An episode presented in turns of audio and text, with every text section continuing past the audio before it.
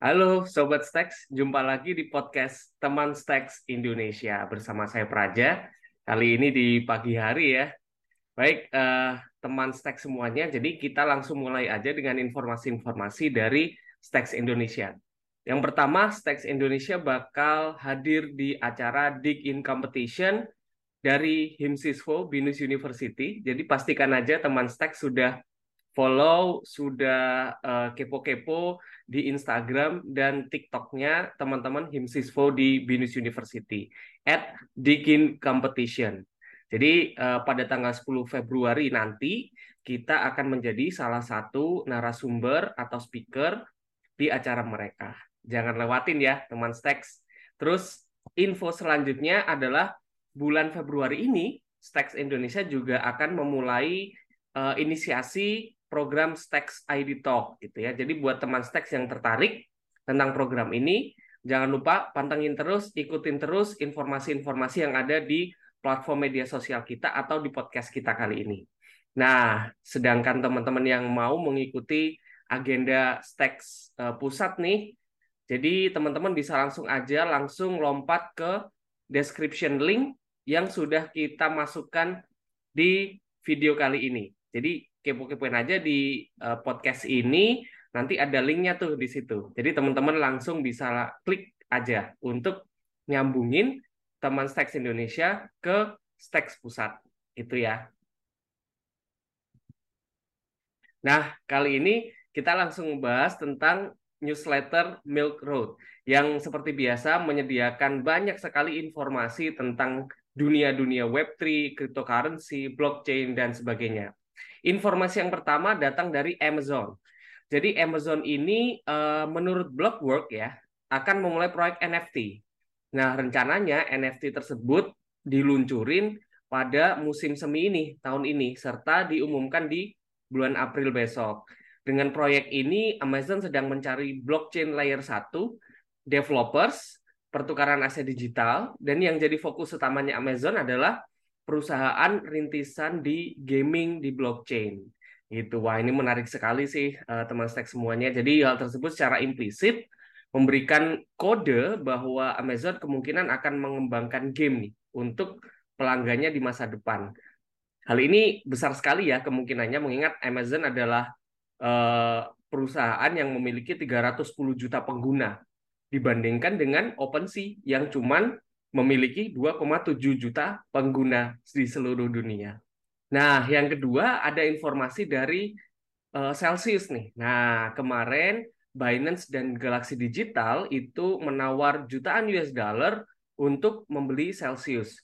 Jadi blogger kripto Tiffany Fong mengatakan bahwa ada lima perusahaan yang menawar kripto milik Celsius pada November 2022 kemarin, yaitu Binance, uh, dengan tawaran senilai 15 juta US dollar Galaxy Digital yang menginginkan aset liquid dan mempertaruhkan aset Ether senilai 60 juta US dollar dan seorang trader kripto nih dari Cumberland DRW juga menawar gitu ya. Tapi kita nggak tahu nominalnya berapa.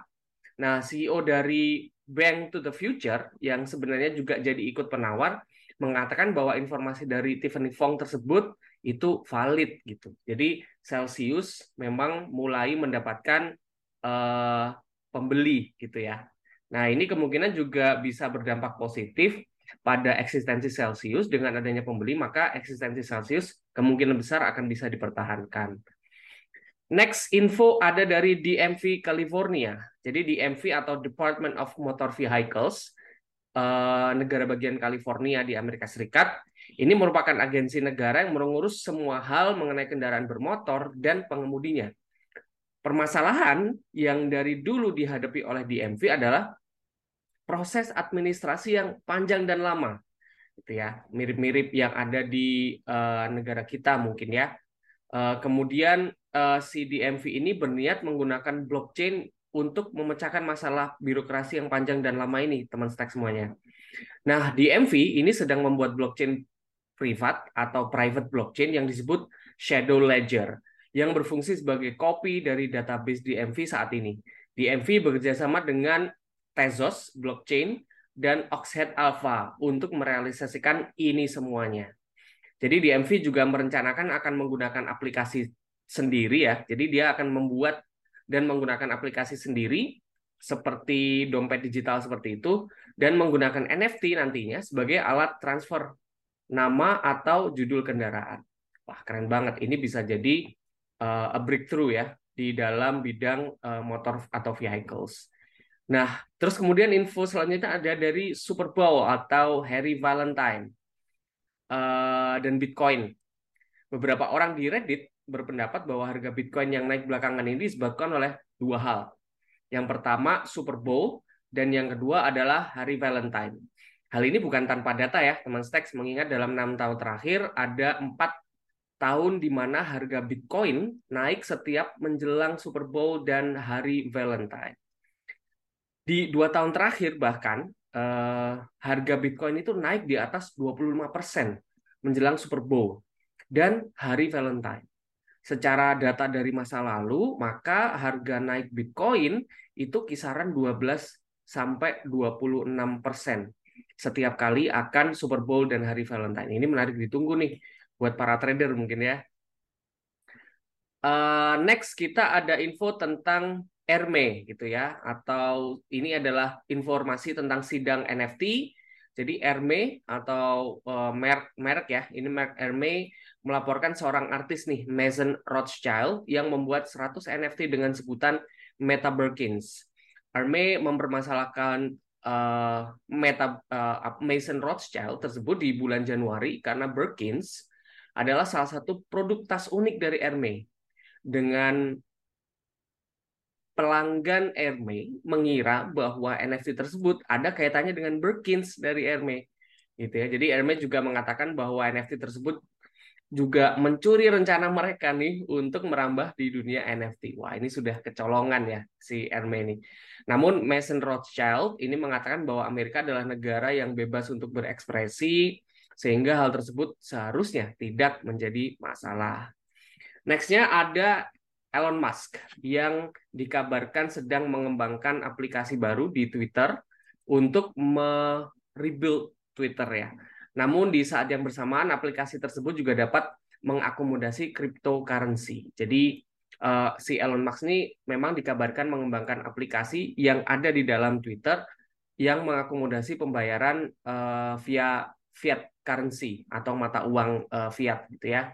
Nah, namun memang di saat yang bersamaan si Musk ini dikabarkan juga mengembangkan aplikasi pembayaran via cryptocurrency. Ini Elon Musk ini sebenarnya kata sumber dari Milk Road ingin pengguna Twitter dapat mengirimkan uang, membuka akun tabungan serta menggunakan kartu kredit dan kartu debit dari Twitter. Hal ini juga uh, mungkin ya ada kaitannya dengan uh, Dogecoin itu yang dimiliki oleh Elon Musk Nah, uh, Dogecoin ini memang meningkat nilainya 8%. Nah, ini kemungkinan ada kaitannya dengan inovasi-inovasi yang dilakukan oleh si Elon Musk. Nah, ada berita di Kongo nih. Jadi Taman Nasional di Kongo, Taman Nasional Viruga namanya di Kongo ya ada masalah kompleks ya termasuk permasalahan finansial.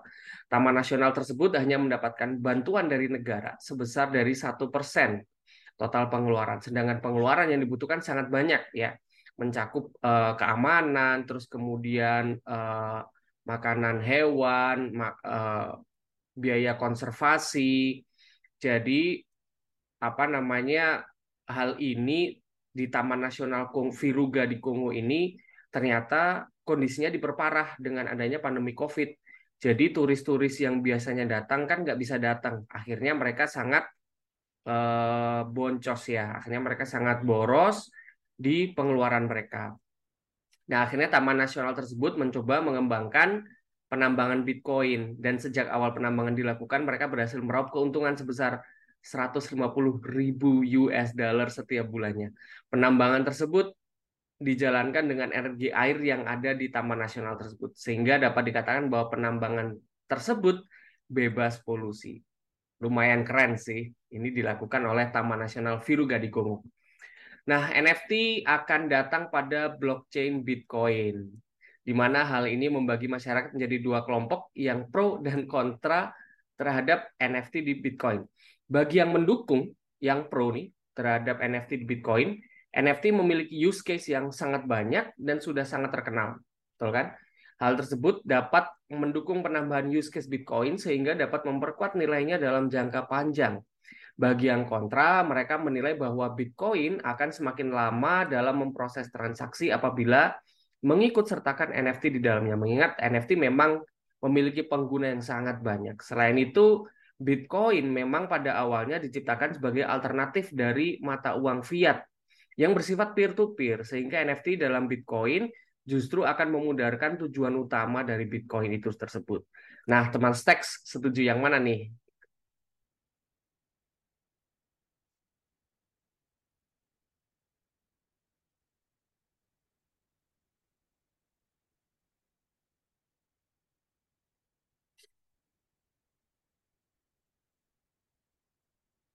Info terakhir datang dari Meta.